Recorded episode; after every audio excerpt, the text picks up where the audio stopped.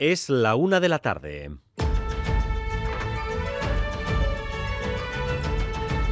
Crónica de Euskadi. Con Dani Álvarez. A Rachaldeón, el gobierno vasco imprime hoy su sello a alguno de los aspectos clave de la legislatura, aprobando en un mismo día seis leyes. Empleo, educación, empresas o finanzas quedan hoy reguladas a través de nuevas leyes en las que la mayoría del PNV y el PSE es clave. Los principales proyectos quedan aprobados con los 41 escaños de los dos partidos del gobierno. El último capítulo de la legislatura, por tanto, se escribe hoy. Parlamento Ainhoa Iglesia, Arrachaldeón. León, ahora mismo se debate la ley de educación, la más importante de esta legislatura y que tanto ha dado que hablar. Se aprobará finalmente con los votos de los socios del gobierno haciendo valer su mayoría absoluta. Pero lo decías, no es la única. Ya está aprobada, por ejemplo, la ley de empleo o la de protección de datos y quedan aún tres más, como la del Instituto Vasco de Finanzas. Este superpleno, junto con la aprobación de los presupuestos mañana, supone un acelerón en esta recta final de legislatura en la que Íñigo Urcuyu no quiere dejarse en el tintero ninguna de las leyes que considera estratégicas antes de terminar su mandato. Se está, por tanto, en esa recta final para la aprobación de la ley de educación. La primera en aprobarse esta mañana ha sido la ley de empleo, la ley dirigida por Idoya Mendía. ¿Qué dice esa ley, Rodrigo Manero? Pues lo más importante es que se recoge que todas las personas paradas o trabajadores en activo tendrán derecho a recibir formación continua para encontrar un trabajo o mejorar el que ya tienen. Para ello se reorganizará la ANVIDE, que ofrecerá un plan personalizado con acciones y seguimiento individualizado. También se prestará más atención a los perfiles que necesitan las empresas y habrá planes de empleo en todos los municipios de más de 10.000 habitantes. La ley recoge además el concepto de trabajo digno en materia de salario o seguridad, que tendrán en cuenta todos los poderes públicos. El acuerdo para el nuevo gobierno de Pamplona avanza rápido y firme. Joseba Sirón tendrá en su equipo de gobierno a Guero Abay y a Contigo Zurekin. Será un gobierno en minoría, porque el PSN no quiere entrar, pero el programa se firma ya esta misma tarde. ¿Qué pretenden hacer al frente del ayuntamiento? Ollane Arangoa sacar a la ciudad del bloqueo y de la parálisis provocada por Rupen. Eso es lo que dicen los firmantes del acuerdo. EH Bilduguero Abay y Contigo Zurekin se marcan como prioridades la vivienda, las políticas sociales o la convivencia. Escenificarán la firma del acuerdo de gobierno esta tarde a las 5. El próximo alcalde de Pamplona, Joseba Sirón, y los concejales de Abay y Contigo Zurekin. El Partido Socialista no entrará al nuevo gobierno, aunque sí ha participado en el proceso. Lo apoyará desde fuera, dándole estabilidad, ya que sumarán 16 concejales frente a 11 de la derecha. La justicia europea abre la puerta a una superliga de ricos en el fútbol, como querían el Madrid, el Barça y otros potentes clubes alemanes, italianos o ingleses.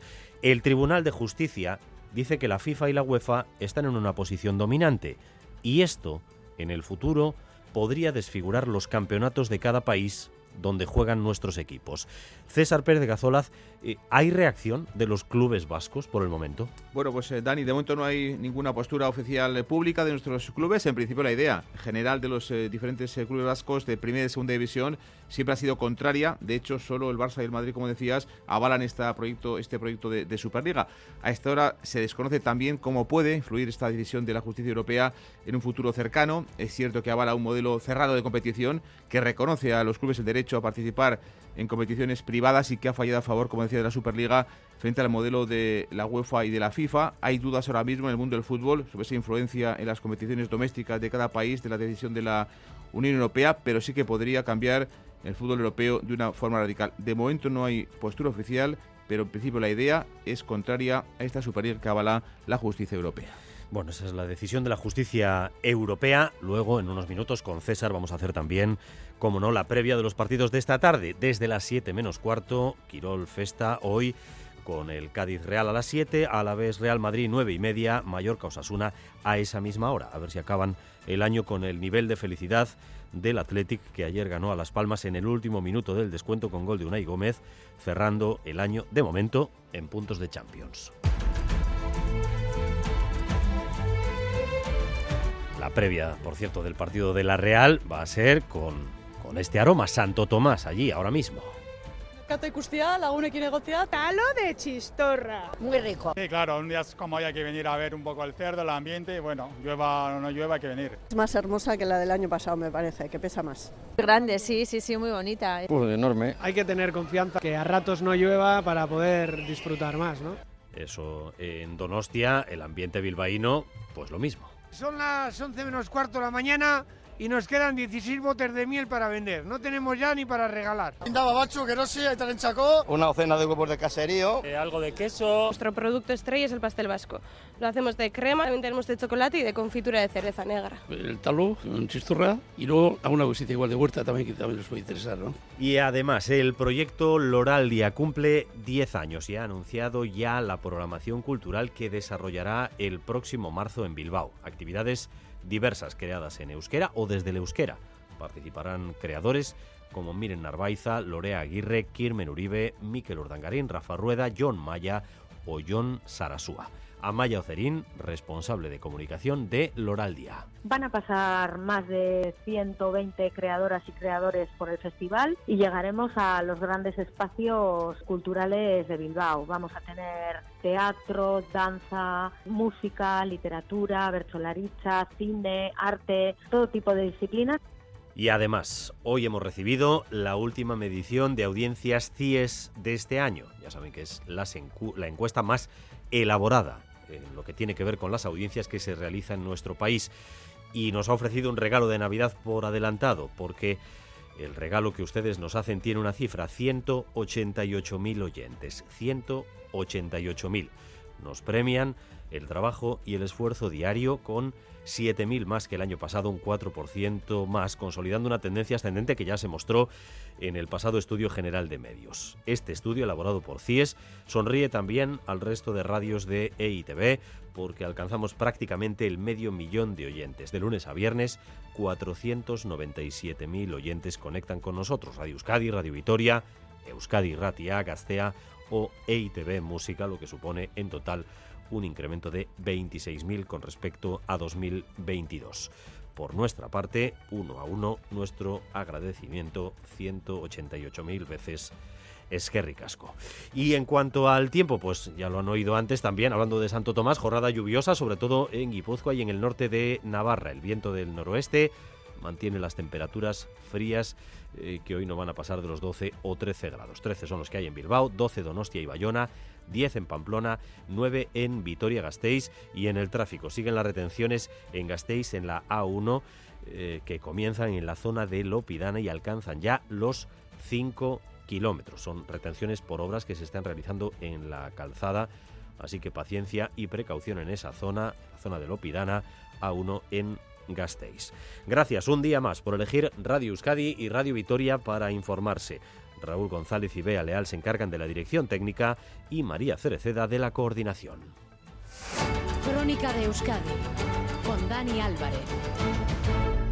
El gobierno de Urcullo le pone hoy su sello a esta legislatura y marca el rumbo de cuestiones centrales de cara a los próximos años, aprobando de una tacada seis leyes, entre ellas la de empleo o la de educación, la de educación que está a unos minutos de aprobarse definitivamente. Ainhoa Iglesia, ¿en qué momento estamos? Pues continúa el debate. Acaba de terminar su intervención Iko Itzarrese, parlamentario portavoz de Euskal Herria Bildu, que votará en contra, como saben. Así lo hará, de hecho, toda la oposición. La ley que nació de un amplio acuerdo en el Parlamento será finalmente aprobada por los socios de gobierno PNV y PSE. Hoy en los discursos de la oposición hemos escuchado argumentos que ya conocíamos y también menciones a los malos resultados obtenidos por el alumnado vasco en el informe PISA. Escuchamos a Miren Gorrochategui, Carmelo Barrio, José Manuel Gil, Amaya Martínez. Esto es un sabotaje en toda regla al ascensor social y a la cohesión social. ¿Es esta la Euskadi que queremos? ¿Esto es trabajar por el bien común? La mayoría de ustedes vendieron como un pacto de país o un acuerdo histórico se ha convertido en una apuesta gubernamental alejada de la realidad. Hoy empezaremos a echar de menos la ley anterior, que necesitando reformas era infinitamente mejor. Es construcción nacional a expensas de nuestros hijos, para los que nosotros queremos algo que ustedes ni se plantean, la mejor capacitación y la mejor de las formaciones académicas. Bueno, pues a un paso de su aprobación, a esta hora está defendiendo la ley el parlamentario Gorka Álvarez del PNV y con protestas en el exterior porque a lo largo de toda la mañana varias plataformas han realizado concentraciones en contra de la ley a gritos de no a esta ley. Escola Público Asarro, Euskal Herrian Euskaras y también el sindicato ELA. Protestas, por lo tanto, en el exterior, en el interior, a punto, en los próximos minutos se aprobará esta gran ley de la legislatura, la ley de educación. El proceso de negociación de esta ley educativa ha sido maratoniano, de años. Ya saben ustedes quién está a favor, quién estaba a favor y ahora está en contra, pero ahora hay que centrarse en los contenidos, porque la ley pretende transformar la educación a partir de tres pilares. Aumentar los requisitos a los centros concertados, marcar competencias lingüísticas y limitar la concentración del alumnado vulnerable. Natalia Serrano, ¿qué dice la ley? Sí, recoge cambios para esa nueva ley después de 40 años. En la ley queda recogida la actual vigencia de los modelos A, B y D. Se recoge en su preámbulo. Es en el articulado donde se establecen las novedades. Al término de la ESO, todo el alumnado debe acreditar mínimamente un nivel B2 en euskera y castellano, eso como mínimo. También queda escrita la fórmula para alcanzarlo. Cada centro va a tener su propio proyecto educativo porque la realidad sociolingüística de unas zonas no es similar a la de otras, así que como recoge esta nueva ley, con proyectos adecuados de cada centro a cada realidad, se debe llegar a un mismo objetivo, el B2 al término de la ESO. Otro cambio en nuestro sistema educativo, donde conviven pública y concertada, se crea el Servicio Vasco de Educación. En él estarán todos los centros, todos con mismos derechos, mismas obligaciones. Los concertados tendrán fijadas por ley las obligaciones para obtener la subvención. Por ley no podrán cobrar cuotas por enseñanza, solo otras por otros servicios como Jantoki o autobús. Y en materia de segregación, la principal medida que ya está en marcha desde este curso, los centros deberán reservar un número de plazas para alumnado vulnerable, para lo que se tiene en cuenta el índice socioeconómico tanto de la zona como de las familias. Eso en cuanto a la ley de educación, que es la siguiente en aprobarse en la sesión de hoy. Una sesión en la que se ha aprobado también el otro plato fuerte del día, la ley de empleo es la primera de este tipo que pone en marcha Euskadi y recoge por vez primera el derecho a recibir formación continua para encontrar o mejorar trabajo a través de Lambide. Ha salido adelante con los votos del Gobierno y en este caso con la abstención de parte de la oposición. Rodrigo Manero. Sí, la consejera de Empleo y vicelendacari Doña Mendía se ha encargado de defender esta ley y ha destacado esa novedad. A partir de ahora, todos los vascos parados o trabajadores en activo tendrán derecho a recibir formación continua, universal y gratuita para encontrar un trabajo o mejorar el que ya tienen. Para ello, se reorganizará la AMBIDE, que ofrecerá planes individualizados a cada persona, atendiendo además también a las necesidades de las empresas en mayor, en mayor medida a dar la vuelta a nuestras políticas activas de empleo, transformar el sistema desde una gobernanza integral y compartida, donde el servicio público de la ANVIDE fuera la herramienta más potente para la inclusión laboral y la formación de las personas trabajadoras centrada en las necesidades de estas personas y de las empresas. Se recoge además el concepto de trabajo digno en materia de salario o seguridad que tendrán en cuenta todos los poderes públicos. La ley se ha aprobado con los votos de los grupos del Gobierno, PNV y Partido Socialista, que han aceptado 40 enmiendas de la oposición. El Carrequín Podemos PP y Ciudadanos se han abstenido porque, aunque ven avances, creen que se podría haber ido más allá. John Hernández, el Carrequín, Laura Garrido, PP que es insuficiente ese objetivo de la centralidad de las personas que plantea la ley, aunque lo compartimos y reconocemos los avances que esta ley supone. Sin duda hay muchas cuestiones que mejorar en relación a la intermediación, a las cifras de intermediación con las empresas, a la formación, a la orientación también. En contra han votado Vox y Euskal Herria Bildu, que no ve suficientemente reforzado el carácter público del ANVIDE. Pacis García. También se han rechazado nuestras enmiendas para limitar la, privatización que supone encomendar las tareas de la ANVIDE a agencias privadas de colocación con ánimo de lucro. Euskal Herria Bildu también censura que no se recoja expresamente la entrada de las cooperativas en la dirección de Lambide, aunque desde el Gobierno insisten en que se abre la puerta a esa entrada de las cooperativas y que se hará en el futuro. Hemos hablado de las dos leyes principales que salen adelante en esta sesión, eh, en las que se aprueban, insistimos, seis en total. Ainhoa, el día de hoy va a dejar sin duda marcada una huella en esta legislatura porque el año que viene ya es año electoral.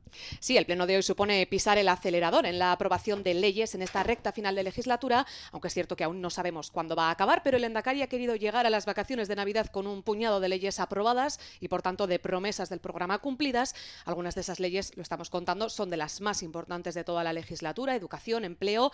También ha sido aprobada ya la de protección de datos y se aprobarán la del Instituto Vasco de Finanzas, régimen de subvenciones y medidas para combatir la deslocalización de empresas y una modificación en la ley de suelo y urbanismo. Mañana se va a poner el broche final con la aprobación de los presupuestos para el año que viene, así que entre hoy y mañana, pero especialmente hoy en este superpleno, se escribe uno de los últimos capítulos de la legislatura, la que será la última, como saben, de Íñigo Urcullu. En unas horas, eh, por cierto, sabremos o quizás tendremos pistas sobre la posible fecha de las elecciones porque se tiene que decidir si enero se convierte en mes hábil para la Cámara y si es que sí, pues quizás el mes electoral podría ser ya abril. Sí, vamos a intentar explicarlo. Enero no es un mes hábil en el Parlamento, pero se puede solicitar su habilitación. La Junta de Portavoces va a tomar esa decisión a primera hora de esta tarde y si se habilita enero será más que probablemente para celebrar las ponencias de dos leyes y esto es importante porque se entiende que se quiere sacar adelante ambas antes de terminar la legislatura, seguramente en febrero. Son la Ley de Transición Energética y Cambio Climático y la de Cooperación y Solidaridad. Por tanto, si se aprobaran en febrero, las elecciones ya no podrían ser en marzo porque tienen que pasar 50 días desde la disolución del Parlamento hasta la celebración de elecciones, casi dos meses, por lo que nos plantamos en abril. Abril, Dani, como mínimo, a partir de aquí podrían ser realmente hasta julio, porque es cuando expira el mandato de Urcullo. Bueno, pues ya lo ven, hoy queda marcada una huella de lo que va a ser el relato de esta legislatura con estas aprobaciones. Hablamos de finanzas, de empresa y sobre todo de educación y de empleo en el Parlamento Vasco. Una de la tarde y 16 minutos. En esta crónica eh, política tenemos otros aspectos interesantes en los que se están moviendo cosas. Por un lado, el aspecto de las diputaciones y la fiscalidad y por otro, el ámbito municipal, concretamente en la ciudad de Pamplona, porque allí el nuevo gobierno, eh, que saldrá de la moción de censura del próximo día 28, avanza con rapidez, avanza firme. El próximo alcalde, Joseba Sirón, ya va a tener en su equipo de gobierno, como se esperaba, a Geroa Bay y a Contigo Zurekin, y tienen ya pactado un programa que se firma esta misma tarde, hoy en Arangoa. Eso es, y con la firma del acuerdo de gobierno tripartito culminan unas negociaciones rápidas y fluidas que formalmente comenzaron el pasado viernes. A las 5 de esta tarde firman el acuerdo EH Bildu Abay y Contigo Zurekin en un acto que protagonizarán el próximo alcalde de Pamplona, Joseba Sirón, y los concejales Miquel Armendariz y Chema Mauleón. El futuro gobierno mantendrá más o menos la estructura actual con ocho áreas principales y alcaldía. Abay y Contigo Zurekin se harán cargo de un área cada uno. Entre las prioridades que se marcan están un plan de vivienda social, sostenibilidad, ámbito social en general, igualdad y también la convivencia. Como se sabe, el Partido Socialista no entrará en este nuevo gobierno municipal, pero sí ha participado en todo este proceso, lo apoyará desde fuera en virtud de lo acordado con EH Bildu, dándole así estabilidad, ya que las cuatro fuerzas progresistas suman mayoría en el Ayuntamiento de Pamplona, con 16 concejales frente a 11 de UPN y PP. UPN eh, que, oye, con este acuerdo, desde luego, contenta, contenta no está.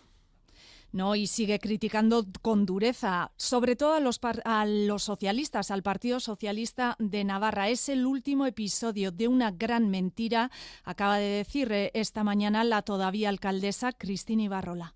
Se están escenificando ahora el último episodio de una gran mentira que hubieran tenido las narices de hacer a Joseba Asirón alcalde el día 17 de junio. Y en el Parlamento de Navarra, el presidente de UPN, Javier Esparza, aprovechaba el debate de las medidas fiscales para votar no. Ha cambiado de postura tras la moción de censura, el acuerdo de moción de censura, y atacar nuevamente al Partido Socialista. Ofendiditos porque el otro día yo utilicé la palabra escoria, el adjetivo escoria. Ya. Fíjese, hoy van de la mano con los que no les llamaban escoria, no, con los que hacían que ustedes llevaran escolta. Por lo tanto, en fin, que alguien utilice el adjetivo de escoria es un juego de niños. A Esparza le respondía el portavoz de los socialistas en el Parlamento, Ramón Alzorriz. Que la izquierda Berchale venga a postulados constitucionales y democráticos es algo positivo, pero a ustedes no les conviene. Eso es lo triste. Y decía, trasladar crispación es lo único que UPN es capaz de ofrecer a la ciudadanía navarra. Y en el ámbito de las diputaciones hay movimientos en la fiscalidad. Las diputaciones avanzan en cambios para ir ajustando los impuestos al momento actual. En lugar de hacer una gran reforma en conjunto, las diputaciones aprueban retoques por fases. Primero fue el impuesto a las grandes fortunas, ahora la deflactación del IRPF y lo siguiente, que ya lidera Vizcaya, eh, que es la única que puede hacerlo gracias a su mayoría holgada, tiene que ver con vivienda y EPSV. Sirache Ruiz. Una mayor presión fiscal a las rentas altas ha permitido a la Diputación recaudar un 50% más por el IRPF, un 16% más es lo que se ha obtenido en los últimos cinco años por el impuesto de sociedades por su efecto recaudatorio y porque han logrado redistribuir la riqueza en el territorio. Entienden que las reformas de 2014 y 2018 han sido todo un éxito. Serán la base para las nuevas revisiones tributarias que próximamente planteará la diputada Ichaso Berrojalviz. Habrá que modificar las EPSVs. Queremos impulsar las EPSVs preferentes de, empleo en la vivienda y alquiler. Tenemos que afrontar el reto demográfico, todas las deducciones que tenemos ahí medioambientales. Por tanto, cuando hablamos de, de revisiones, porque tenemos un sistema tributario que funciona, insisto en revisión, porque lo que hacemos es analizar todo lo que tenemos y modificar aquello que corresponda. Dice que la futura revisión fiscal será ambiciosa, pero no tan drástica como las últimas. En enero comenzarán a trabajar en el proyecto de norma que necesitará al menos seis meses para su aprobación definitiva. Eso en Vizcaya, Araba se suma a la deflactación del IRPF después de que el equipo de Ramiro González haya pactado con el Partido Popular. La incógnita, por tanto, está en Guipúzcoa. Entrará o no entrará el Partido Popular a este acuerdo. ¿Qué está haciendo al respecto la Diputación de Eider Mendoza? a Negoñi. Pues parece que van dando pasos para obtener los apoyos necesarios. Ayer mismo se reunieron el juntero del Partido Popular, Miquel Lezama, y el diputado de Hacienda. Una reunión que sirvió para hacer una primera puesta en común del decreto foral de urgencia que prevé aprobar el Consejo de Gobierno el próximo 28 de diciembre y en el que se incluye la deflactación del IRPF. Medidas con las que la Diputación quiere amparar a los colectivos más vulnerables y paliar los efectos de la inflación Eider Mendoza, diputada general. Con este paquete de medidas fiscales buscamos proteger la economía de las familias, las y los autónomos y la ciudadanía en general frente a la inflación y el alza de los precios. Lo hacemos desde la responsabilidad y el compromiso con las personas y con la actividad económica para que las mejoras fiscales que habíamos previsto puedan ser aplicables a partir del 1 de enero de 2024. La fórmula de Araba podría replicarse en Guipúzcoa porque el Partido Popular se muestra favorable a apoyar estas medidas, aunque aclaran habrá que negociar porcentajes y colectivos a los que favorecerían estas medidas. El decreto foral, que se aprobará la próxima semana, se debatirá en Juntas Generales en el primer pleno del año que se celebrará en enero. Bueno, pues eh, casualidad o no, hoy, precisamente hoy, Feijó en Telecinco ha vuelto a decir que él está dispuesto a pactar en temas de vivienda o de fiscalidad con Junts y con el PNV. Si nosotros llegamos a acuerdos en materia de vivienda, en materia fiscal, en materia con otros partidos y se quieren eh, sumar a nuestras propuestas o a nuestra forma de entender la política económica, la política industrial, la política financiera, en fin, pues oiga, Junts, PNV, en fin. Ahora, lo que no voy, puedo pactar con Junts es ilegalidades. Pactos con Junts, con el PNV, lo dice claramente Feijó, en áreas, bastantes áreas, política industrial, fiscalidad, vivienda. Claro, esto abre un escenario desconocido, porque en, eh, la Diputación de Guipúzcoa y en la de Araba están también en el equipo del gobierno el Partido Socialista. Partido Socialista que no quiere saber eh, nada de pactos con el Partido Popular. ¿Qué dice el PSE al respecto? Pues hoy ha dicho que pactar con el PP no es pecado. Y Manuel Manterola. Acuerdos puntuales en cuestiones concretas. Es ahí donde enmarca el delegado del gobierno, Denis Ichaso, el pacto con el Partido Popular en Araba. Y eso no es ningún pecado, menos aún cuando, en palabras de Ichaso, EH Bildu y el Carrequín se hacen a un lado. Estamos en un escenario de prórroga presupuestaria, tanto en Álava como en Guipúzcoa. En esos casos, pues poder salvar a través de acuerdos puntuales elementos concretos de la fiscalidad, a mí tampoco me parece un pecado. Yo creo que tampoco podemos funcionar en la política, eh, digamos, con esos prejuicios o con esas anteojeras. Y ha añadido que en la anterior legislatura ya hubo un pacto parecido y que en todo caso esto interpela más a la propia actitud de los populares que a ellos. Por cierto, que el delegado del gobierno también ha respondido en Boulevard al director de Migración y Asilo del gobierno vasco, Xavier Legarreta, quien ha hablado en los últimos días de colapso en las comisarías de la policía para tramitar la petición de protección internacional. Ichaso califica de desleal esa actitud. ¿Qué pasaría, dice, si fuese al revés? Pero yo me pregunto qué le parecería al director o al gobierno vasco en su conjunto que el, que el, delegado del gobierno se dedicara a hablar sobre la saturación de las urgencias en Chagorrichu o sobre una cita que se le da para una oftalmóloga a una ciudadana de Vizcaya de, para dentro de un año. Pues no tendría demasiado sentido porque no es mi papel institucional. Yo no creo que esa sea la práctica más eh, ni leal, ni constructiva, ni edificante. Y si el gobierno vasco tiene constancia de mafias que se aprovechan de ese colapso, Ichaso insta a Legarreta a denunciarlo formalmente. Y el presidente del gobierno, mientras tanto, acelera en Cataluña. Hoy se va a reunir con el presidente de la Generalitat y hoy ha confirmado también que se reunirá con Puigdemont cuando se apruebe la ley de amnistía. Madrid, Baza. Sí, primer encuentro de Sánchez con un presidente autonómico desde que arrancó la legislatura. El escenario es Barcelona y la cita es con Pere Aragonés. Vuelven a verse las caras después de año y medio y la primera vez que desde, desde que se cerró la ley de amnistía. De hecho, el propósito de esta reunión es avanzar en los acuerdos adquiridos con los republicanos para la investidura, entre ellos el traspaso de rodalías, pero también avanzar en el autogobierno. Es más, esta mañana en RACU, Sánchez se mostraba optimista en poder avanzar en este sentido, eso sí, rechazando el referéndum. La respuesta no puede ser un referéndum de autodeterminación, ni tampoco quedarnos como estamos. Tenemos que encontrar ese camino intermedio que a mi juicio es el autogobierno de Cataluña. Incluso se abre a un pacto fiscal, pero para ello, dice, no se puede mantener las posturas de máximos, ni de Esquerra ni de Junts. Aboga por el diálogo y en ese sentido sí, se reunirá con Puigdemont, pero... Yo creo que lo lógico es que sea después de la ley de amnistía, tanto con, eh, con el líder de Junts per Catalunya, con eh, Carles Puigdemont, como con Oriol Junqueras. Sánchez y Aragonés siguen reunidos hasta ahora. Al término comparecerán ante los medios. Día festivo, día importante hoy tanto en San Sebastián como en Bilbao, día de Santo Tomás, que vamos a visitar enseguida en Bilbao con Xavier Modariaga y primero en Donostia con Gorka Saavedra. Rachaldeón, Gorka.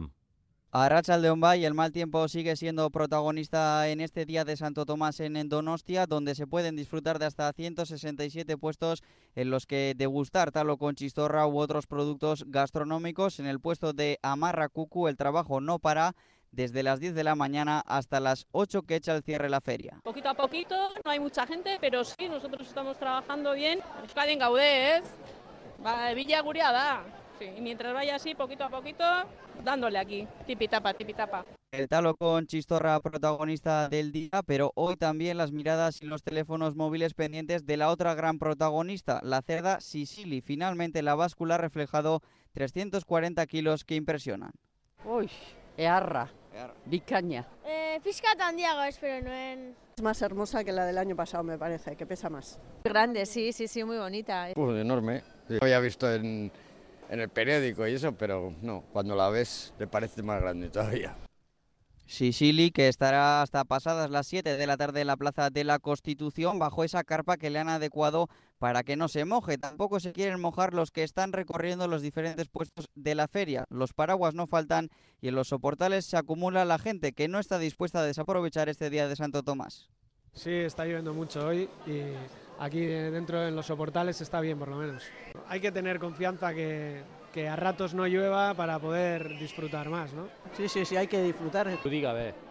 Tú diga, ve, behin donosti etorri izuz, ez gemengo baina honet horrita y... Sí, claro, un día como hoy hay que venir a ver un poco el cerdo, el ambiente y bueno, llueva o no llueva hay que venir. La gente que combate la lluvia como puede, pero disfruta de la feria de Santo Tomás en Donostia, a la que todavía le quedan horas de disfrute, 167 puestos abiertos y diversas actividades como los concursos de chistorra, miel o espantapájaros en la capital guipuzcoana hasta las 8 de la tarde. En Bilbao también los puestos de Santo Tomás echan humo desde mediodía. Generito que tenemos aquí choricito de ese rico. Hay quienes apenas Chuchín. tienen género ya desde hace horas. Son las 11 menos cuarto de la mañana y nos quedan 16 botes de miel para vender. No tenemos ya ni para regalar. El género está en las bolsas de la gente que van repletas. Tarta de queso, tarta de manzana, chorizo y productos sin gluten. Poltsa beteta dekozu? Eh, gato, Euskal Herriko pastela. Hori bakarrik? Hori, bueno, tapate batxu behar dut. Hori nen bueltaka gabiz, igual zuzur gehiago gehiago da, bai, bueno. Y esta es la hora en la que Santo Tomás empieza a metamorfosearse. De los madrugadores que vienen a por el mejor de los géneros pasamos a los grupitos de gente adorando a la botellita de sidra. Algunos le dan desde antes incluso de las 11. Toda hora es buena para empezar con la sidra. Jando gutaloa botilla bategaz eta orain ba beste botilla bat laguntzeko. Aquí hay quienes se quejan de los precios, la inflación, que a Santo Tomás también llega. La botella de chocolate 10 plomos, pero ¿dónde vamos, hombre? ¿Cómo vamos a beber? Dos talos con chorizo y una de sidra, 22 euros. Además de con ganas de fiesta, ya lo han oído, toca venir con la cartera bien llena. Quienes hacen su agosto son los baserritarras, como las productoras de Chacolí de Lezama, que nos dicen que venden aquí el 30% de lo que venden en el año. Y a esta hora está en marcha la Bercho Chapelqueta en el Arenal. A Santo Tomás le quedan todavía largas horas de fiesta en Bilbao. La una y media de la tarde, queda mucho todavía de este Santo Tomás en Bilbao y en Donostia. Seguimos en esta crónica de Euskadi.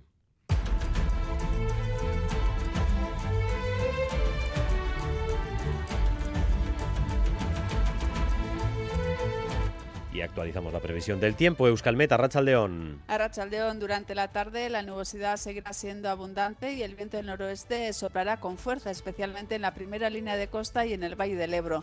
Por tanto, el viento hará que el ambiente sea desapacible.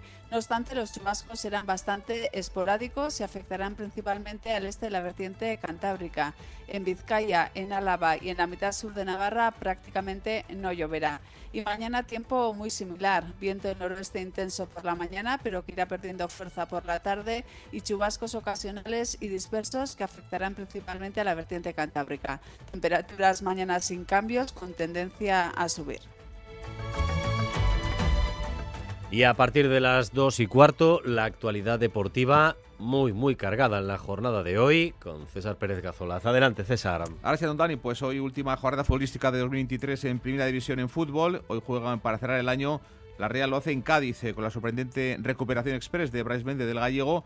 El Deportivo La en Vitoria contra Real Madrid y con un Mendizorroza que va a estar completamente lleno. Y Osasuna juega en su ante el Mallorca que dirige el Vasco Aguirre. A las 7 en Cádiz, Cádiz Real un equipo del Donostierra que recupera a Brais Méndez que no va a contar hoy ni con Sakari ni tampoco con Ander Barrenechea. Y Manuel habla de la dificultad de ganar hoy al Cádiz de Sergi. Complicado, difícil, eh, porque siempre es un equipo que nos complica la vida, tanto allí como, como, en casa. Eh, el año pasado, acordaros, el empate a cero.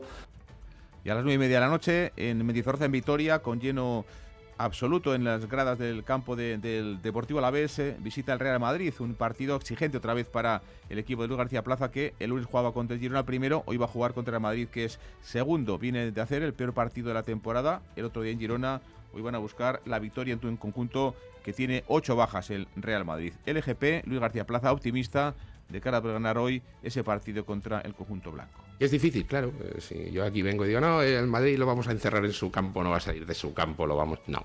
Pues habrá que tener momentos buenos donde les podamos meter en su campo, donde creemos ocasiones, y otros que tendremos que hacer un trabajo defensivo muy serio, muy fuerte, muy importante, pero que el equipo es capaz de hacerlo y eso soy optimista de cara al partido, no tengo ninguna duda. Y hoy también a las nueve y media en Son Mox, Mallorca Osasuna, un equipo el de Arrasate que cuenta con la baja de Rubén García, ha recuperado a Quique Barge que viene de ganar al Rayo rompiendo una racha de dos meses sin conseguir la victoria. Arrasate habla del rival, el Mallorca que dirige un ex de Osasuna como es el Vasco Aguirre.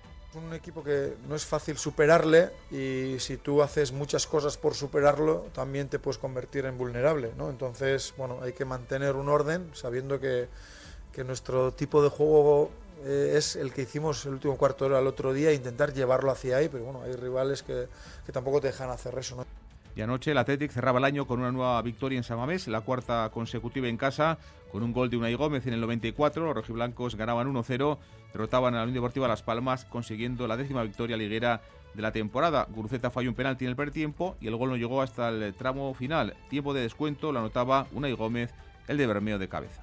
Ni me he enterado, pero cuando escucho a la gente gritar, pues nada, que no sabes ni lo que sientes en ese momento. Un último minuto, no, lo que sientes no, no sé, no te lo podría explicar, pero, pero nada, muy contento, no sé, adrenalina, empiezas a gritar, no sé si lo que dices, Una locura, mucha locura. Noticia también eh, rojiblanca de esta mañana, renovación de Mikel Vesga, tres temporadas más hasta el año 2027. Y en segunda división, el Eibar tampoco pudo ganar el Sporting en Ipurua. Agueraqueche de penalti hacía por lo menos el gol del equipo de Josebe Echeverría y daba un punto al conjunto armero. Echeve. Creo que el equipo está mereciendo más, pero entre expulsiones, penaltis, eh, errores también evitables, pues bueno, nos está impidiendo ganar, ¿no? Pero bueno, seguro que, que ahora nos reseteamos y estoy convencido de que la segunda vuelta en Eibar va a ser bastante mejor que esta.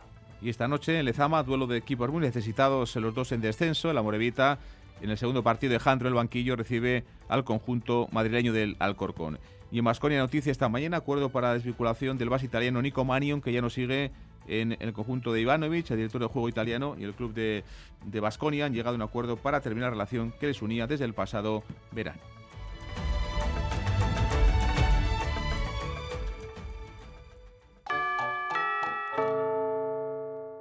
Lo tiene el guiri y el granjero, la influencer y el abuelo, el que cocina el capón y el que compra el cotillón. Es un extra de ilusión. ¿Y tú? ¿Tienes ya tu cupón del extra de Navidad de la 11? No te quedes sin él. El 1 de enero, cupón extra de Navidad de la 11, con 80 premios de 400.000 euros.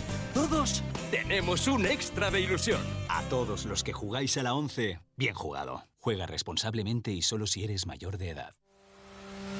Este viernes en Boulevard, tras la aprobación de la Ley de Educación, entrevista con la viceconsejera Begoña Pedrosa, a las ocho y media en Radio Euskadi y ETV2.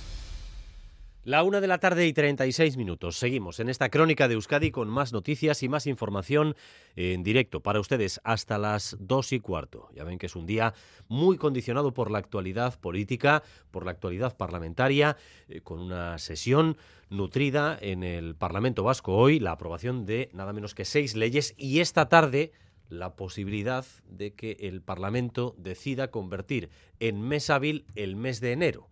Eso permitiría que haya nuevas aprobaciones de leyes que están ahora mismo en tramitación y abriría la expectativa de que quizás las elecciones autonómicas sean en abril. Las elecciones autonómicas vascas en las últimas cuatro ediciones han coincidido con las elecciones gallegas. La expectativa de que pudieran volver a coincidir estaba sobre la mesa, pero el presidente de la Junta se ha movido y convoca las elecciones en febrero. Y Manuel Manterola. 18 de febrero, en prácticamente dos meses, los gallegos volverán a las urnas. Anuncio del presidente de la Junta, Alfonso Rueda.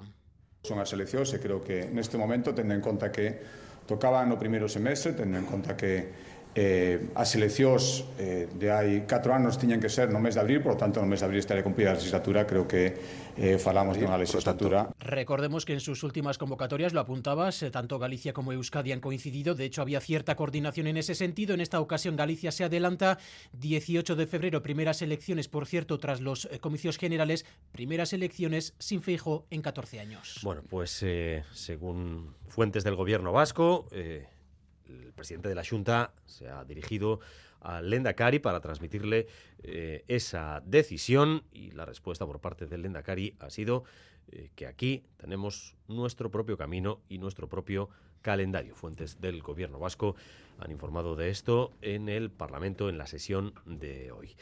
Seguimos con más asuntos. Una pandemia como la que vivimos por el COVID se puede volver a repetir. Nos lo venían advirtiendo multitud de agentes sanitarios, pero ahora, además, tenemos el informe de los expertos designados tras la pandemia. Han auditado qué se hizo, han detectado lo que se hizo mal y a partir de ahí recomiendan acciones para no repetir errores. Parten de una primera conclusión. Ven probable que se repitan pandemias de este tipo. Natalia. Sí, otra pandemia, dice el informe, por virus respiratorios es probable, no explica por qué, pero lo ha hecho para Radio Euskadi el especialista en salud pública y uno de los impulsores de este informe, Rafa Bengoa evidente que ha sido por la forma en la que tratamos la tierra, los bosques, la jungla, etcétera, y por lo tanto hay un acercamiento entre el mundo animal y el mundo humano que nos ha dado antes. Otra pandemia es posible y a partir de ahí, por lo tanto, recomendaciones. Central, importante. Y la primera, dice el informe, evitar que el virus cruce nuestras fronteras y aislar los primeros casos. Otra clave, la segunda, evitar que el sistema sanitario colapse, evitar que la atención primaria colapse, quede cerrada como ocurrió hace cuatro años. Y para ello hay que reforzarla. Es muy importante que también a nivel autonómico, en este caso, en Euskadi, pues obviamente se vea un reflejo eh, presupuestario en los próximos años eh, para poder implementar ese reforzamiento de atención primaria. Este informe que ahora conocemos se encargó en su día por Sanidad a cuatro expertos para auditar los errores cometidos en el ámbito jurídico. Señala el uno, hay que acordar nuevas leyes, dicen, para aplicar de manera rápida y efectiva restricciones. La recientemente aprobada Ley de Salud Pública Vasca lo hace sano que exista en la ley de salud pública, pues que entre todos se llegue a una base legal y no, es, no estar mandando señales diferentes entre lo político, lo técnico y lo judicial a la población, porque esto confunde mucho. La auditoría señala además otro asunto, tal vez el más doloroso, la falta de protocolos en las residencias de mayores que hubo hace cuatro años. Hay que reforzar, dice, con coordinación con la atención sanitaria y los servicios sociales. Rafa Bengoa, al igual que el informe, aplaude cómo actuó el sistema de vacunación y nos ha recordado que es importante seguir vacunándonos. Y hoy hemos conocido que la Policía Nacional arrestó a finales de octubre en Gasteiz a una menor de 15 años por compartir en Internet imágenes pornográficas de una familiar, también menor de edad. Irache.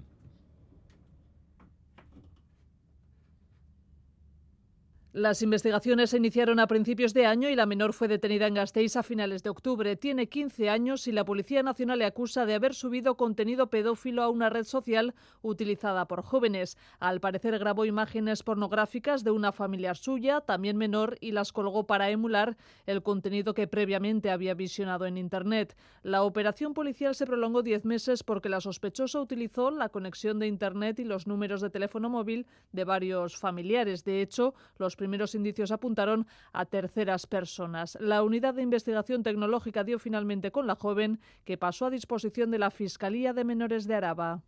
Y esta semana hemos vuelto a escuchar a Pepe Godoy. Su testimonio hace cinco años destapó un caso de abusos continuados por parte de un entrenador de fútbol en Basauri. Ahora ha transformado esa experiencia en un libro con el que quiere contribuir a la educación y la concienciación sobre los abusos sexuales en la infancia. Yodok Arrainchoa es un libro infantil, traducido ya a cuatro idiomas y descargable gratuitamente, que ayuda a hablar con los más pequeños de este problema. Es un poco mi historia, la historia de muchas personas que se han cruzado en mi vida. Tenemos el cangrejo de Basauri y ahora parece ser que hay otro cangrejo en Guernica, ¿no? Está la quisquilla y el salvario que lo niegan, están las lapas que están ahí pegadas en el arrecife que no pueden moverse, ¿no? Representa un poco las personas esas que, que luego no se callaron pero en un cierto momento se quedaron inmóviles. Veo que puede servir para prevenir, para ayudar a otras personas y haciendo estas cosas pues me siento, me siento bien. El pasado 15 de diciembre fue detenido el fundador del grupo Herrero Brigantina por una presunta estafa piramidal. Se estima que por el momento hay en torno a 10.000 afectados en toda Europa, 500 de ellos en Euskadi, aunque se espera que ese número pueda crecer. El juez de la Audiencia Nacional, Santiago Pedraz, ha abierto diligencias para asumir esta causa. El grupo fundado por el detenido Juan González vendía planes de pensiones, hipotecas, préstamos y planes de inversión. Según los abogados de algunos de los denunciantes, esta empresa se dedicaba a comercializar esos productos de forma fraudulenta, una práctica que deja cerca de 10.000 afectados en toda Europa. Su detención es una buena noticia. Rubén Cueto, abogado de Valverdú Abogados, explica por qué el, hecho de poder retenerle en España, porque él trataba de irse a, Colombia, el poder retener el pasaporte y el poder estar a disposición de judicial, la verdad es que es una buena noticia para los afectados, porque gracias a eso podemos poder determinar dónde pueden estar los bienes, ¿no? Eh, sustraídos o ocultos. Guipúzcoa es el territorio de la comunidad autónoma vasca en el que más denuncias se han interpuesto. En torno a 200 afectados reclaman un total de un millón de euros, una media de 25.000 euros por afectado. El juez Santiago Pedra de la Audiencia Nacional ha abierto diligencias. Yo creo que debería eh, declararse competente ¿eh? para llevar este tema, porque es una estafa piramidal de manual. Y yo creo que, reúne todos los requisitos legales para, para que se considere, digamos, competente, investigue, instruya el, abogado Rubén Cueto recomienda a los afectados querellarse si se quiere recuperar el patrimonio invertido. Y faltan menos de un día para el sorteo de lotería de Navidad. En Madrid, varias personas están haciendo ya cola a las puertas del Teatro Real. En sus 211 años de historia, el sorteo ha repartido eh, primeros premios en administraciones de Euskadi hasta en 26 ocasiones, ocho de ellas los últimos 20 años. Y atención, porque parece que estamos eh, de racha. En Euskadi hemos celebrado el Gordo en 2018, 2020 y 2022. Irene Barañano. Sí, todos dejaron algo en Vizcaya, que es el territorio más afortunado con 20 primeros premios. En Guipúzcoa el gordo ha caído hasta en 14 ocasiones, en Navarra en 5 y en Álava en 3. Esta repartición, más que con la suerte, tiene que ver con el gasto medio por provincia. Según las estimaciones, este año las y los vizcaínos se gastarán una media de 100 euros, los guipuzcoanos más de 60 y los alaveses y navarros 58. Pero más probable que ganar el gordo de Navidad es encontrar un trébol de cuatro hojas, nacer con un dedo más o incluso ser alcanzados por un rayo y aún así soñamos y mucho comprar una casa, algo así. Luego alguna cena con los colegas. Algún viaje así bueno. Lo que vas a comer con tu familia y luego siempre tienes hijos que están en edad ya de, tener pisos y esas cosas y ayudarles también. Tapar agujeros. Una furgoneta camper. Repartir a los hijos y viajes, bueno, eso se gasta enseguida. Y para quienes todos los años tienen la misma discusión en Nochebuena, no, los primeros 40.000 euros no pagarán impuestos. Sin embargo, la cantidad que supere esa cifra tributará el 20%. Por ello, de los 50.000 euros de un tercer premio, cobraríamos 48.000 y de un premio gordo, en vez de 400.000 euros, disfrutaríamos de 328.000, que no está nada mal.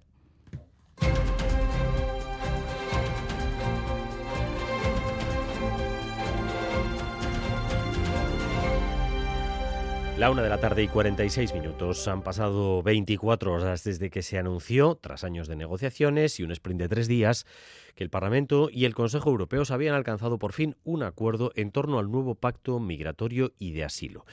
En ese tiempo ha habido críticas de ONGs y formaciones políticas de izquierda. Esta mañana en Boulevard, aquí en Radio Euskadi, ha estado uno de los ponentes de ese pacto, Óscar Pérez. El eurodiputado socialista Juan Fernando López Aguilar es presidente de la Comisión de Libertades Civiles, Justicia y Asuntos de Interior del Parlamento Europeo y ha dicho, como dice, y es, y es además, como dices, uno de los participantes en esas negociaciones. Esta mañana ha defendido el pacto migratorio porque lo que hay ahora, asegura, es inaceptable. ¿De dónde venimos? De una situación insostenible, inaceptable, ausencia de reglas europeas en las que los Estados miembros están abandonados a su suerte, acción-reacción, cada uno de ellos haciendo de su capa un sallo. No existe regulación comunitaria ni leyes que obliguen a los Estados y con este acuerdo eso se va a conseguir por primera vez. Reglas que ahora no existen por fin van a existir.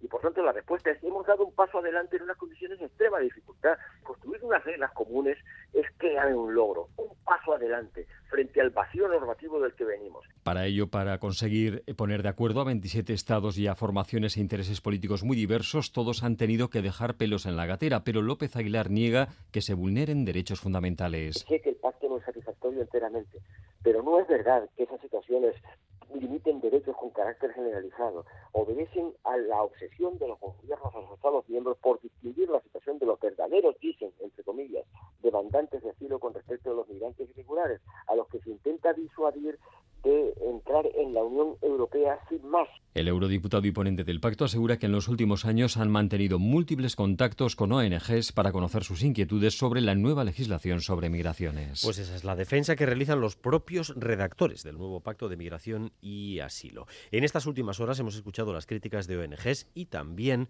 Hemos consultado esta mañana a abogados que defienden los derechos de los migrantes. ¿Qué es lo que te dicen, Oscar? Bueno, pues sobre todo están expectantes, esperan a conocer más detalles sobre los cinco nuevos reglamentos, pero temen que su trabajo sea aún más complicado y sobre todo echan en falta un compromiso en torno a la dotación de medios. Luila Mindeldmami es abogada residente en Canarias, está especializada en extranjería. Hay que ver cómo se va a dar en la práctica, porque nosotros tenemos teoría. Teoría tenemos muchísima, tenemos directivas, tenemos reglamentos, tenemos legislación nacional, pero en la práctica tenemos todo lo que estamos viviendo ahora mismo, que es que no hay recursos, no hay medios, la aplicación que se hace de la norma no se puede garantizar Entonces, mm, esto es como la expectativa versus realidad. Para la abogada de origen saharaui, premiada por el gobierno español por su trabajo en defensa de los migrantes, el enfoque del pacto migratorio es equivocado. Veo cómo empapelamos y nos llenamos de papeles para intentar devolver a una persona que ha entrado de manera irregular, que se ha gastado 4.000 euros y a la que no le dejamos venir en avión. No funciona. Estas políticas migratorias que solo destinan el dinero a contener, cuando la gente va a seguir saliendo, lo que pasa que pondrá en mayor riesgo su vida. Mintel Mami recuerda que Reino Unido lleva años endureciendo las medidas antimigración, incluso ahora queriendo mandar a los migrantes a Ruanda, pero los números no han disminuido. Sobre migración y la nueva ley que han aprobado en Francia, anoche el presidente Emmanuel Macron defendió en una entrevista en televisión que el gobierno y los partidos que la apoyan no se han escorado a la derecha pese al apoyo que ha recibido el texto por parte de Marine Le Pen y su partido. El caso es que en esa entrevista a Macron le preguntaron por el actor Gerard Depardieu y su respuesta, Oscar, cuando menos ha sido eh, llamativa. Pues sí, Depardieu es un actor en la picota al que le surgen acusaciones de abusos y agresiones sexuales por todas partes y el presidente Macron se ha puesto de su lado. Ha dicho que esto es una cacería humana. Nos vamos a París, Iñaki Esnal, a León. A León, en horario de máxima audiencia y ante casi 3 millones de franceses, Macron ha defendido sin complejos a Gerard Depardieu. Asegura Macron que se trata de una cacería humana. Dice que él es un gran seguidor de Depardieu y que el actor enorgullece a Francia. Admite que no le gustan los comentarios misóginos del reportaje emitido hace poco en la televisión francesa, pero niega que por ello vayan a retirar al actor la Legión de Honor, la máxima distinción en el país, y critica públicamente a la ministra de Cultura por haber abierto un expediente disciplinario. Dice Macron que la ministra Rima Abdul Malak ha ido demasiado lejos. Víctimas y figuras feministas han criticado duramente estas palabras de Macron. La última polémica del actor llega tras la emisión de un reportaje donde se escuchan estos comentarios misóginos en un viaje del 2018 a Corea del Norte. Llega a sexualizar a una menor. El actor tiene tres denuncias por agresión sexual, la última esta semana por parte de una periodista española. Y también 13 mujeres denunciaron públicamente haber sido víctimas de Gerard Depardieu en el contexto de rodajes. Iñaki Esnal informando desde París. En Gaza, los bombardeos y operaciones militares israelíes continúan. Hoy se han sobrepasado allí los 20.000 muertos palestinos desde el inicio de los ataques de Israel en la franja. Oscar. Sí, es lo que han anunciado esta madrugada las autoridades locales. Se han sobrepasado las 20.000 víctimas, de ellas 8.000 son menores. Además, desde el 7 de octubre los ataques han causado más de 52.000 heridos. Esta noche han muerto 25 palestinos en Yan Yunis y los ataques en lugares como Rafah han continuado. Además, la Oficina del Alto Comisionado de Naciones Unidas para los Derechos Humanos ha comunicado que ha recibido información sobre las ejecuciones realizadas por soldados israelíes de 11 hombres palestinos desarmados frente a sus familias en un edificio al que entraron el martes. Se habrían producido en la ciudad de Gaza y de confirmarse, dice el Alto Comisionado, sería un crimen de guerra. La cadena Al Jazeera ha hablado con testigos de lo ocurrido allí. Han contado que además de ejecutar a los hombres, también dispararon a mujeres y niños. Los soldados israelíes nos metieron a todas las mujeres en una habitación e hicieron disparos de mortero contra nosotras. Luego empezaron a disparar, le dieron a mi hijo en la cabeza y a mí en la mano. Mi hijo pequeño ha muerto, mi hija se ha quedado ciega y a mi marido lo ejecutaron a sangre fría, explicaba esta mujer que junto a su familia se había refugiado en el edificio asaltado por los soldados. Las autoridades locales dicen que ahora mismo en el norte de Gaza no queda ya ningún hospital en funcionamiento. El Consejo de Seguridad de la ONU se va a reunir por cuarta vez esta tarde para intentar lograr un texto para una resolución que reclame una tregua y evite el veto de Estados Unidos.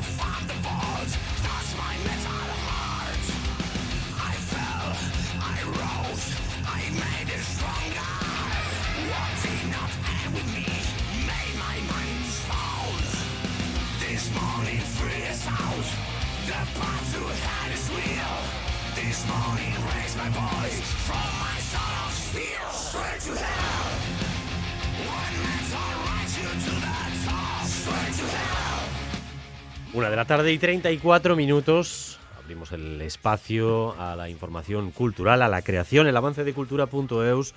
Hoy con Juan Ramón Martiarena, Arrachaldeón. Arrachaldeón, bye. Escuchando a Valdemar, que será el cabeza de cartel de la décima edición del festival Gabona King Hell del barrio de Larracho, en Donostia. Sí, hablamos del Gabona King Hell porque la organización eh, anuncia cambios en el cartel. La banda Driver New no podrá actuar y en su lugar estará la banda de Rentería Irónica, presentando su último trabajo Tiempo al Tiempo. El festival está compuesto por Valdemar, que, en el que será su concierto de fin de gira.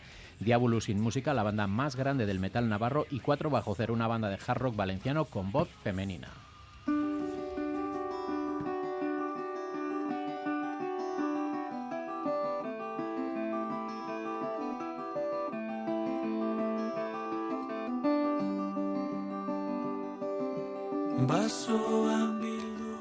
Y el proyecto Loraldia ha celebrado su décimo aniversario con una fiesta que tuvo lugar ayer en el Café Anzoquia de Bilbao.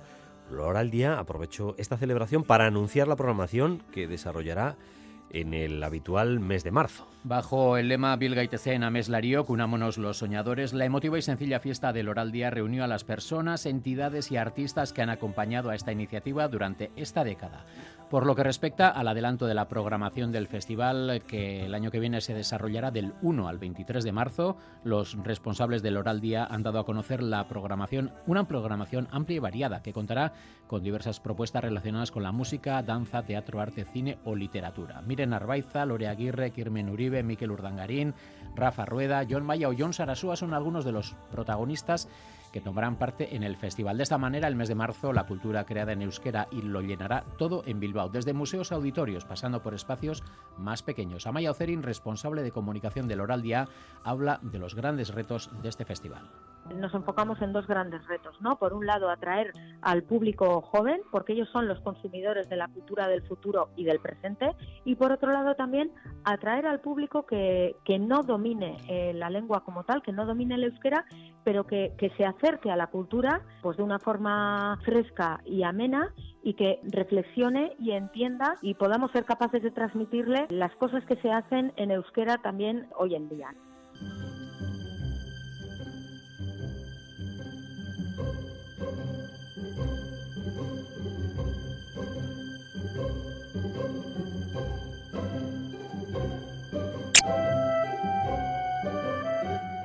Y hasta aquí Brief Brav Bruf, el festival de literatura infantil e ilustración basado en el universo del escritor Gianni Rodari, este año cumple cuatro ediciones. Hasta el 4 de enero, el barrio de la Chantrea de Iruña se convierte en un mundo fantástico lleno de magia e imaginación. El alumnado de cinco centros escolares, junto a artistas y compañías como Teatro de Improviso o el ilustrador Belatz, han creado cuatro universos fantásticos que han transformado el barrio en un centro de juego y creatividad.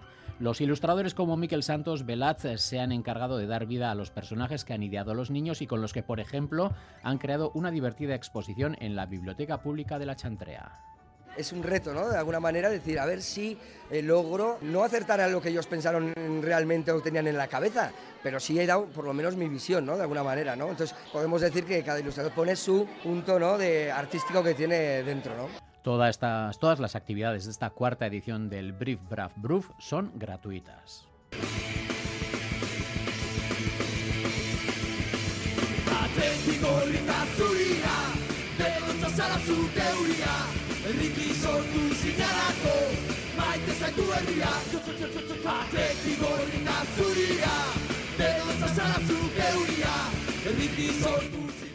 Y hoy se estrena en la plataforma Primeran Iríbar, Atezaña, el documental sobre el mítico portero del Athletic José Ángel Iríbar, trabajo que fue presentado el pasado mes de mayo en Bilbao de la mano de ITV. Con motivo de su 80 cumpleaños, Iribar Atezaña realiza un retrato íntimo y sensible del que fuera uno de los mejores porteros del mundo, profundizando en la persona de carne y hueso. En el documental participan, además del Chopo, jugadores históricos del Athletic como Javier Clemente, Julen Guerrero, Dani, Pello Aguirrea y Andoni Zubizarreta. También eh, vemos a los actuales porteros del club rojiblanco, María Quiñones, Unai Simón y Alex Padilla. Junto a ellos, dos exjugadores y exentrenadores también conocidos, Manolo Delgado y Jorge Valdano. Así recuerda en el documental su debut El Chopo en septiembre de 1962. Atezain titularra Carmelo zen. Carmelo handia, bai. Jaurkita batean zutoinakin jo zuen, zea buruakin jo zuen zutoina, eta gilitu zen zorabi hauta. Zein hain gogorra, altzazen ala ere, eta bai, baina berriz ere zatu egin da zen zen. Bada espaden burua nola jo zuen, ba, zen aldatu egin dugu, eta bueno, ni atera nitzen ba, minutu falta zela edo. Malagan, la Rosaledan, bai. Horrezan zen ere debuta atletikekin. En este trabajo se recogen también testimonios de Benito Lerchundi, John Maya y la bilbaína Sarita Estevez, primera mujer en ejercer el periodismo deportivo en el Estado.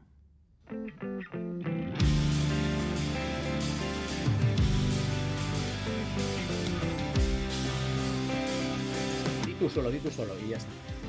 Bueno, pues nos despedimos, llegamos a las 2 escuchando a Robe Iniesta. Desde este mediodía están a la venta ya las entradas para su gira Ni Santos ni Inocentes, que acaba de anunciar el legendario líder de Extremoduro. A las 3 y 5, más en cultura.eus con Ramón Martiarena. Geroarte. Geroarte, bye.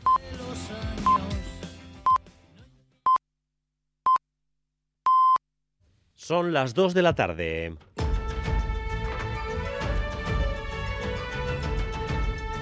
De Euskadi con Dani Álvarez. Gracias por continuar en nuestra compañía. Gracias un día más por elegir Radio Euskadi y Radio Vitoria para informarse. Durante los próximos 15 minutos vamos a tratar de resumir para ustedes lo esencial de la información de esta jornada. Un día en el que el gobierno vasco está imprimiendo su sello a algunos de los aspectos clave de la legislatura, aprobando en una misma sesión seis leyes, empleo, educación, empresas, finanzas, quedan hoy reguladas a través de nuevas leyes en las que la mayoría del PNV y el PSE es la clave. Los principales proyectos que se aprueban con los 41 escaños del equipo de gobierno pasan por el empleo y la educación, que es la ley que está a punto de aprobarse. Estamos yo creo que ya en la recta final. Vamos a abrir línea con el Parlamento de nuevo. Ainhoa Iglesia, adelante. Sí, a León acaban de comenzar, de hecho, las votaciones. Vamos a escuchar sonido en directo. Gai zerrendako laugarren puntua. Lurralde plangintza Se votan eh, diferentes puntos y enmiendas de esta ley de educación, por lo tanto ya quedan segundos. Se acaba de aprobar, de hecho, se acaba de aprobar esa ley de educación en este Parlamento vasco, queda aprobada, es la más importante de la legislatura, va a regular toda la educación sustituyendo a la norma en vigor de hace 30 años. PNV y PSE acaban de hacer valer sus votos, su mayoría absoluta en esta Cámara para sacar adelante la ley, una ley que defienden. El PNV ha asegurado hace unos minutos que esta ley sí ha tenido en cuenta las aportaciones de toda la comunidad educativa y los socialistas por su parte hoy han querido responder a la oposición, a las derechas en concreto, que califican la ley de un proyecto de nacionalismo. Escuchamos a Gorka Álvarez, María Jesús San José. Esta ley es producto de un diálogo permanente con la gran mayoría de los agentes que actúan en el ámbito de la educación, recogiendo aportaciones a lo largo de este camino de más de tres años y medio. Gracias a los socialistas, esta sí será una ley de educación y no una ley para la construcción nacional, y esa es una gran noticia. Toda la oposición ha votado en contra, incluida Euskal Herria Bildu y Coicharrese. 30 años después, PNV y PSE cometen el mismo error que hace 30 años, excluyendo a Euskal Herria Bildu, a la izquierda independentista y a la comunidad educativa de esta ley, y esto no es más que un fracaso de este Gobierno.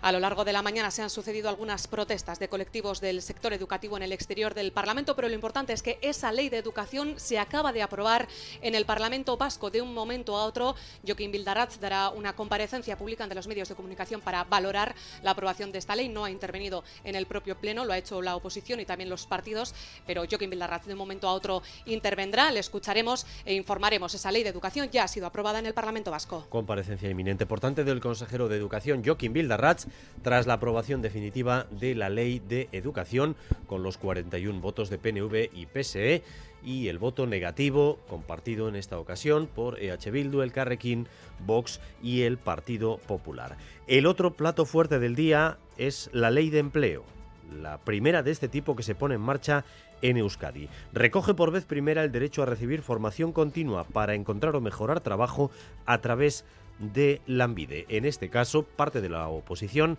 se ha abstenido, Rodrigo Manero. Sí, a partir de ahora todos los vascos parados o trabajadores en activo tendrán derecho a recibir formación continua, universal y gratuita para encontrar un trabajo o mejorar el que ya tienen. Para ello se va a reorganizar Lambide, que ofrecerá planes individualizados a cada persona, atendiendo más a las necesidades de las empresas. Así lo ha destacado la consejera de Empleo Idoia Mendia a dar la vuelta a nuestras políticas activas de empleo, transformar el sistema desde una gobernanza integral y compartida, donde el servicio público de la ANVIDE fuera la herramienta más potente para la inclusión laboral y la formación de las personas trabajadoras centrada en las necesidades de estas personas y de las empresas.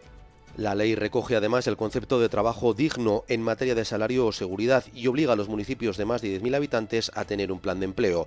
Se ha aprobado con los votos del Gobierno, PNV y PSE. El Carrequín Podemos IU, PP y Ciudadanos se han abstenido porque ven los avances insuficientes, mientras Vox y H. Bildu han votado en contra, en último caso porque no se refuerza el carácter público del ANVIDE. John Hernández, el Carrequín, Pacis García, EH Bildu que es insuficiente ese objetivo de la centralidad de las personas que plantea la ley, aunque lo compartimos y reconocemos los avances que esta ley supone. También se han rechazado nuestras enmiendas para limitar la, privatización que supone encomendar las tareas de la ANVIDE a agencias privadas de colocación.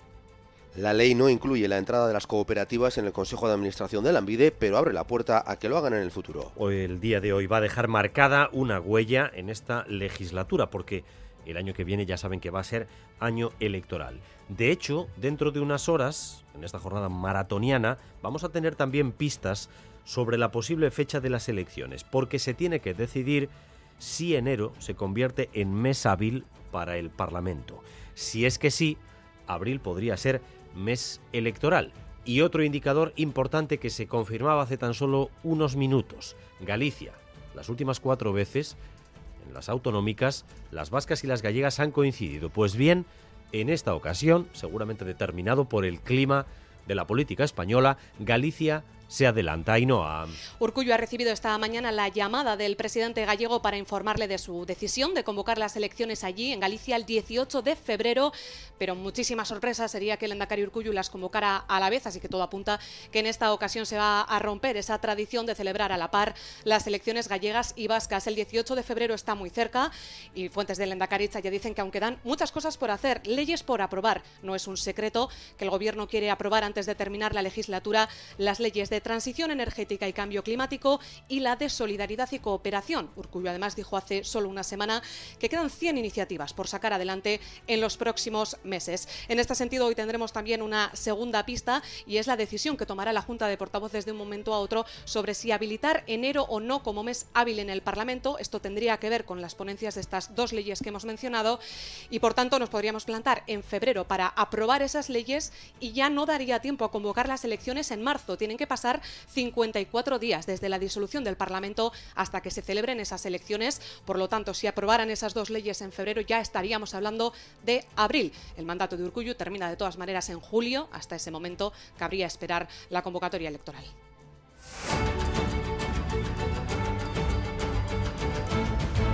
Además, el acuerdo para el nuevo gobierno de Pamplona avanza rápido y firme. Joseba Sirón, el próximo alcalde, va a tener en su equipo de gobierno a Guero Abay y a Contigo Zurekin. Será un gobierno en minoría, pero el programa ya está cerrado. Se va a firmar, de hecho, en apenas tres horas. Vamos a darles las pistas esenciales de lo que pretende hacer a Sirón desde la alcaldía. Ollane Arangoa.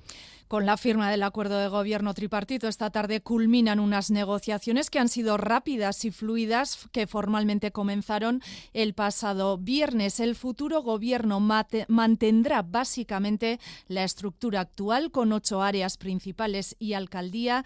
Geroaba y Contigo Surekin se harán cargo de un área cada uno, del resto se encargará EH Bildu. Entre las prioridades que se marcan están un plan de vivienda social, la sostenibilidad, la igualdad o la convivencia. El PSN no entrará en el nuevo gobierno municipal, pero sí ha participado en el proceso y lo apoyará desde fuera en virtud de lo acordado con EH Bildu, dándole estabilidad, por tanto, ya que estas cuatro fuerzas sumarán mayoría con 16 concejales frente a 11 de UPN y PP. UPN dentro de una semana perderá su principal bastión, por lo que continúa el ataque a todos los grupos que han pactado la moción de censura en Pamplona, sí, y en particular al Partido Socialista. Hoy en el Parlamento, en el debate de las medidas fiscales, Javier Esparza respondía el socialista Ramón Alzorriz. ¿Cómo se está construyendo entre el Partido Socialista y H. Bildu una especie de gueto, una especie de apartheid aquí en Navarra. Si pudieran meternos a todos en ese gueto, nos meterían, para que no saliéramos de ahí.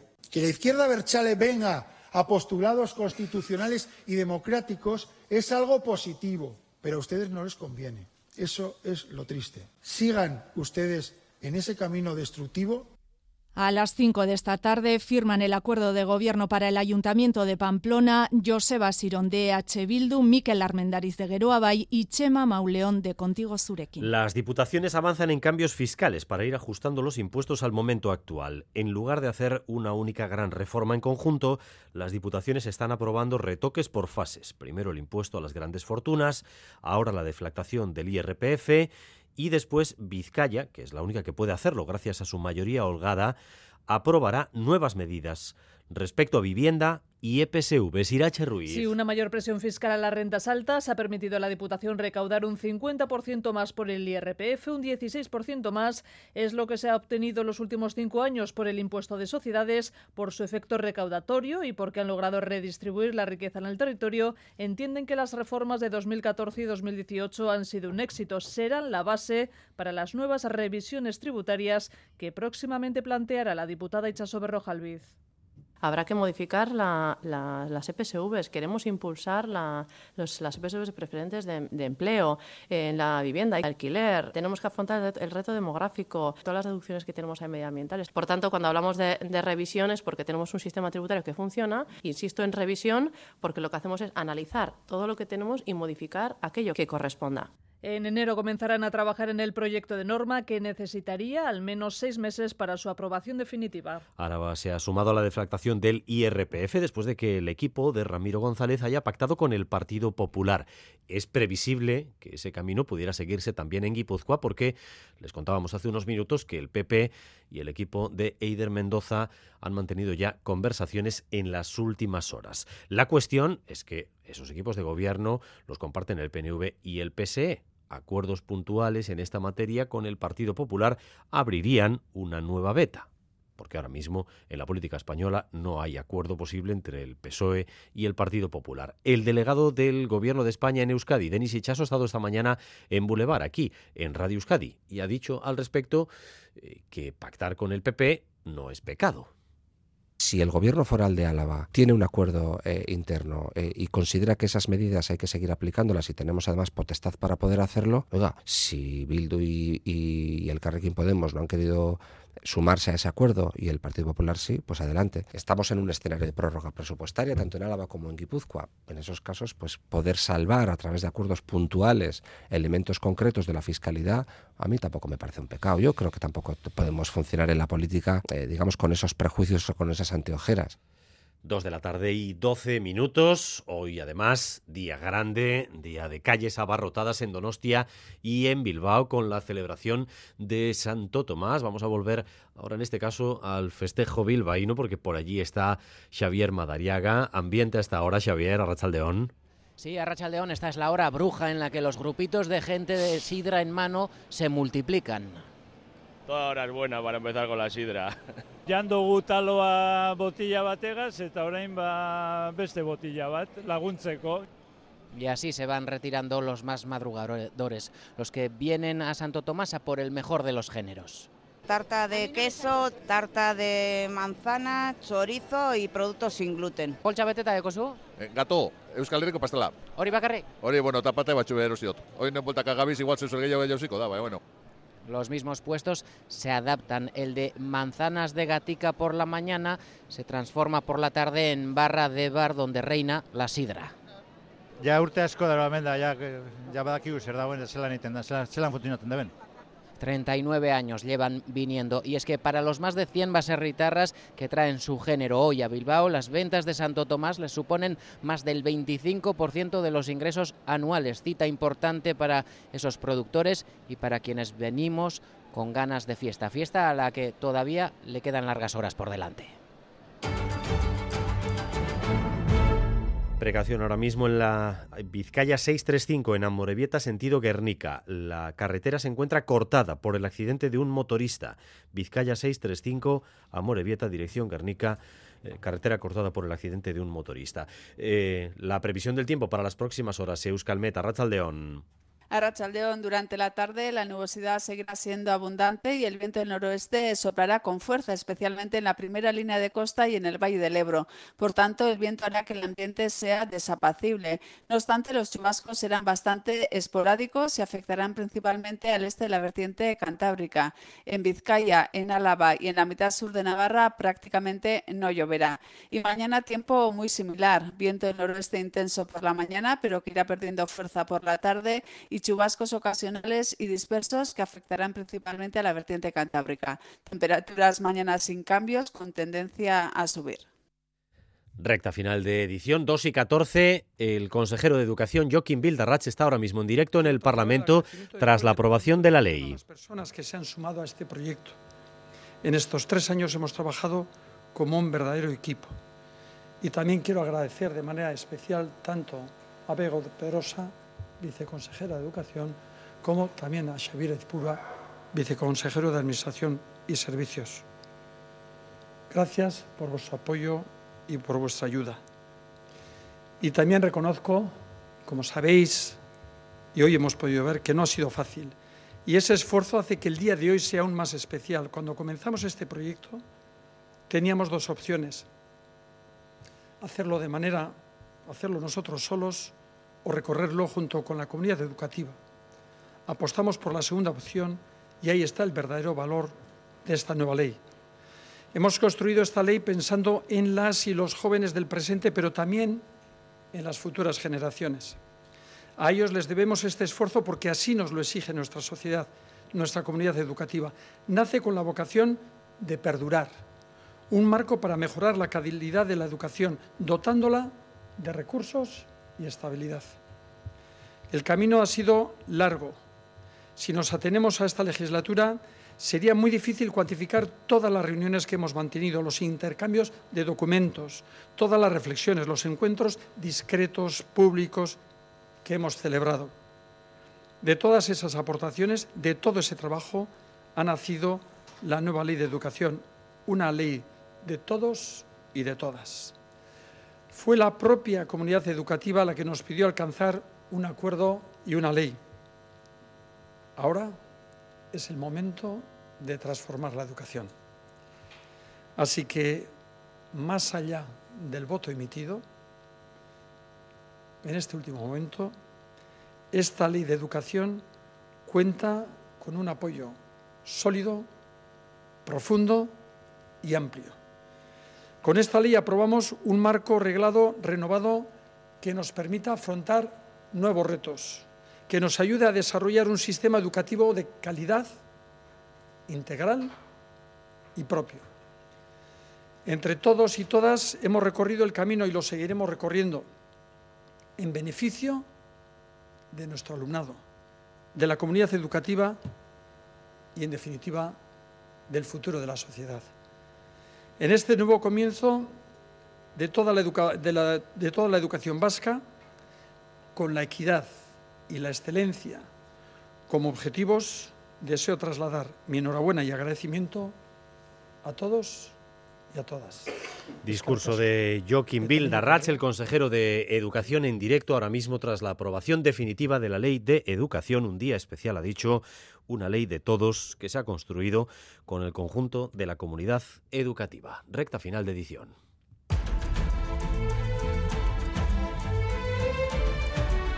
Dos y 17, con Raúl González y Bea Leal en la dirección técnica y con María Cereceda en la coordinación. Besteriguez, Zaindu Esquerricasco. Crónica de Euskadi con Dani Álvarez.